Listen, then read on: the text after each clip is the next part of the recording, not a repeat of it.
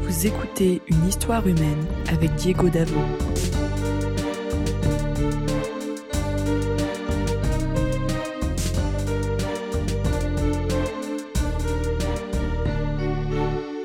Alors, en plein confinement, on est frappé par une chose qui, on va se le dire, ne nous surprend guère. Les Français sont indisciplinés. On est d'autant plus frappé par leur attitude qu'on la compare à d'autres pays, où les citoyens appliquent à la règle les recommandations des autorités. Par exemple à Singapour ou en Allemagne, les pouvoirs publics suggèrent et les gens s'exécutent. Face à ce constat, on en vient à se poser une question. Les Français ont-ils un problème avec l'autorité? Alors, c'est une question riche qui mérite plusieurs perspectives. Mais il me semble nécessaire de commencer par la perspective historique. D'abord, parce que la France est le pays théoricien de la contestation de l'autorité. Mais pas de n'importe laquelle, de l'autorité absolue. La France a la Boétie, Montesquieu, Voltaire et plus tard Constant, qui s'opposent, chacun à leur manière, au pouvoir tout-puissant de la monarchie.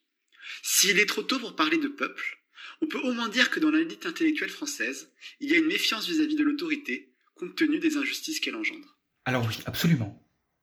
La contestation de l'autorité absolue atteint même son paroxysme avec la Révolution française. La Révolution va renverser un régime politique, la monarchie absolue, pour en établir un nouveau. On rêve alors d'une autorité plus juste, qui respecte le droit des gens. Pour arriver à ces fins, on remet en cause l'autorité royale. On fait le serment du jeu de paume, on met fin au privilège, on arrête le roi lorsque celui-ci trahit à Varennes. On proclame dans la Déclaration des droits de l'homme et des citoyens le droit de la résistance à l'oppression. Mais très bientôt, la patrie en danger, ce sont les jacobins et les sans-culottes qui montent au pouvoir. Sous la terreur, la révolution prend un autre visage, plus radical. Ce n'est plus seulement l'autorité royale et absolue que l'on répugne, c'est l'autorité tout court. Le droit de la résistance à l'oppression laisse place au droit à l'insurrection.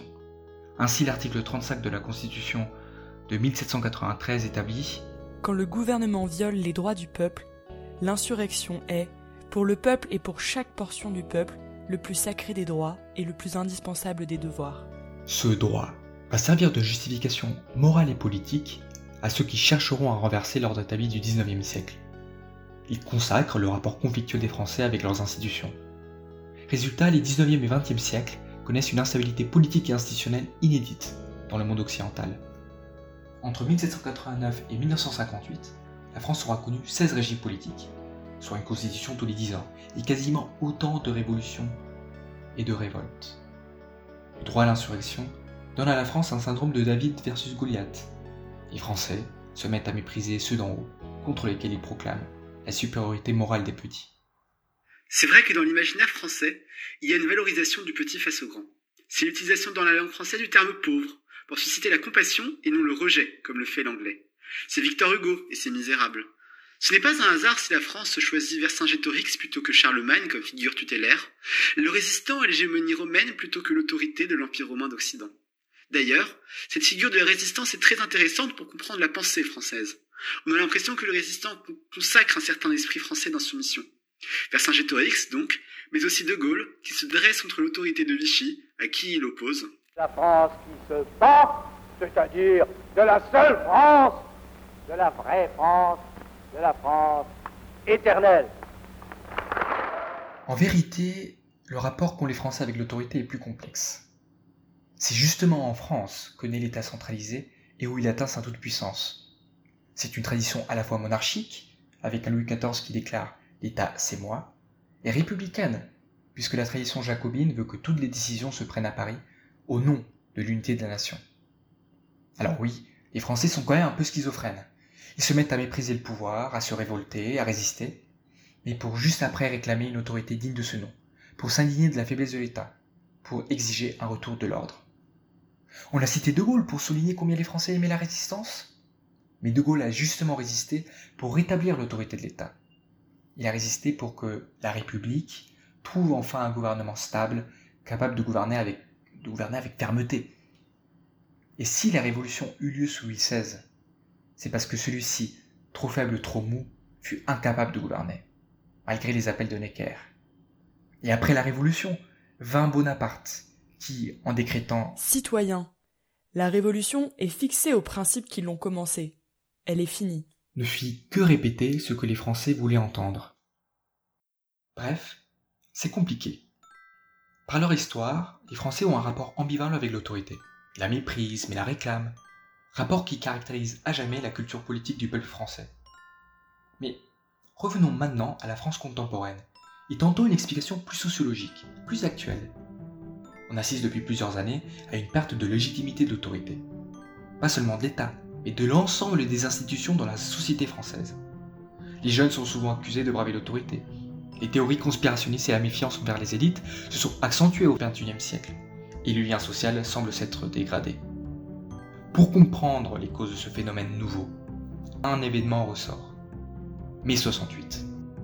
Mai 68 va remettre en cause les fondements de la société française des Trente Glorieuses et du XXe siècle, la famille, l'Église et l'armée. Ces institutions sont discréditées par une jeunesse et par une France qui juge que la vision du général de Gaulle a fait son temps.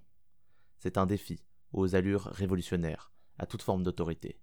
Les slogans Il est interdit d'interdire, Sois jeune et tais-toi, Sous les pavés, la plage, rentrent dans l'imaginaire français et poussent à la révolte contre une société conservatrice, voire réactionnaire. On compare les CRS au SS, on dénonce les pratiques euh, autoritaires et paternalistes dans les entreprises, les églises commencent à être désertées, mais 68, c'est un peu le début de la fin pour l'autorité incontestée. Désormais, tout est sujet à débat, y compris la figure pourtant sacrée de l'instituteur à l'école. Alors oui.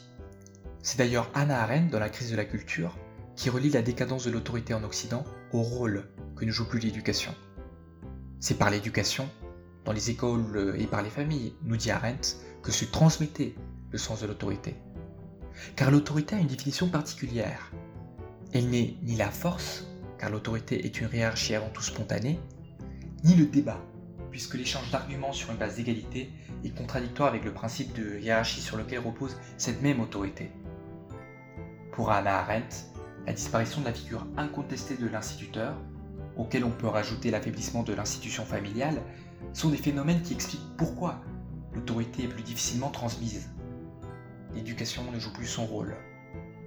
On observera donc qu'en Europe, tout comme aux États-Unis, se développer des contestations hétérogènes. aux États-Unis, c'est le Civil Rights Movement, autour de la figure de Martin Luther King, les années 1968.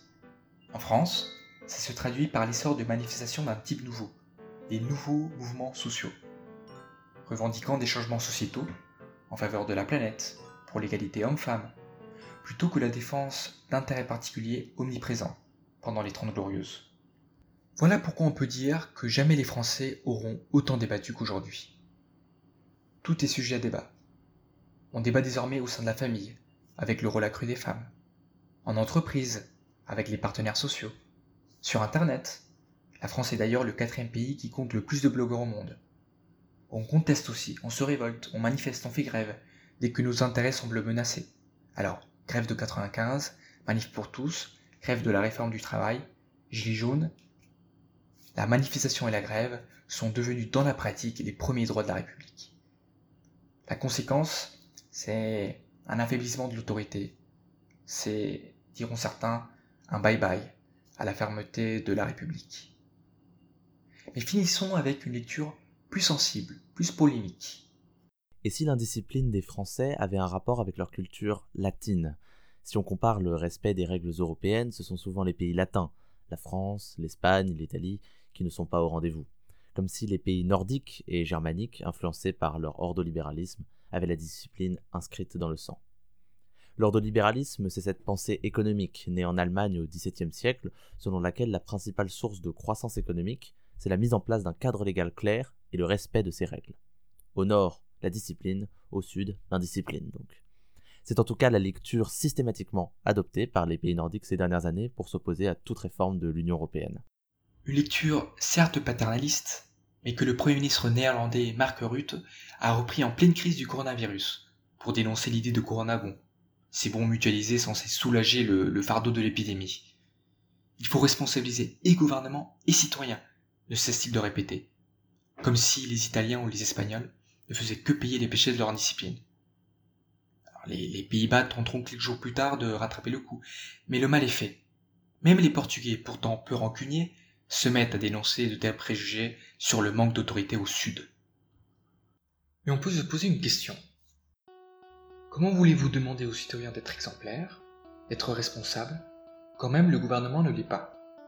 Si le peuple ne respecte pas l'autorité, n'est-ce pas que le gouvernement faillit à sa tâche, qui n'est plus crédible? Et c'est vrai qu'à la différence de l'Allemagne ou des pays nordiques, le gouvernement français rend peu de compte. Le pouvoir s'exerce en France dans la solitude, loin des partenaires sociaux, loin de l'Assemblée, loin de la société civile. Dans ces conditions, comment voulez-vous que les Français acceptent si facilement des recommandations venues de nulle part, qui ne suivent aucune cohérence, qui s'adaptent au gré des circonstances, et non pas au gré des impératifs d'intérêt général? L'autorité n'est pas naturelle, elle se construit, elle se crée par la confiance envers les citoyens. Au fond, c'est pour ça que Angela Merkel est au pouvoir depuis 20 ans. Hier schaffen das, on va s'en sortir, répète-t-elle maintenant souvent, face à des Allemands qui lui font confiance. En tout cas, on pourra dire que jamais l'autorité de l'État n'aura fait un tel comeback. Il y a un mois, un confinement généralisé aurait été inenvisageable. Mais l'État, vu la gravité de la situation, a décidé de prendre les choses en main, tant dans la sphère des libertés publiques que dans la sphère économique. Dans les années à venir, attendez-vous au retour de l'autorité.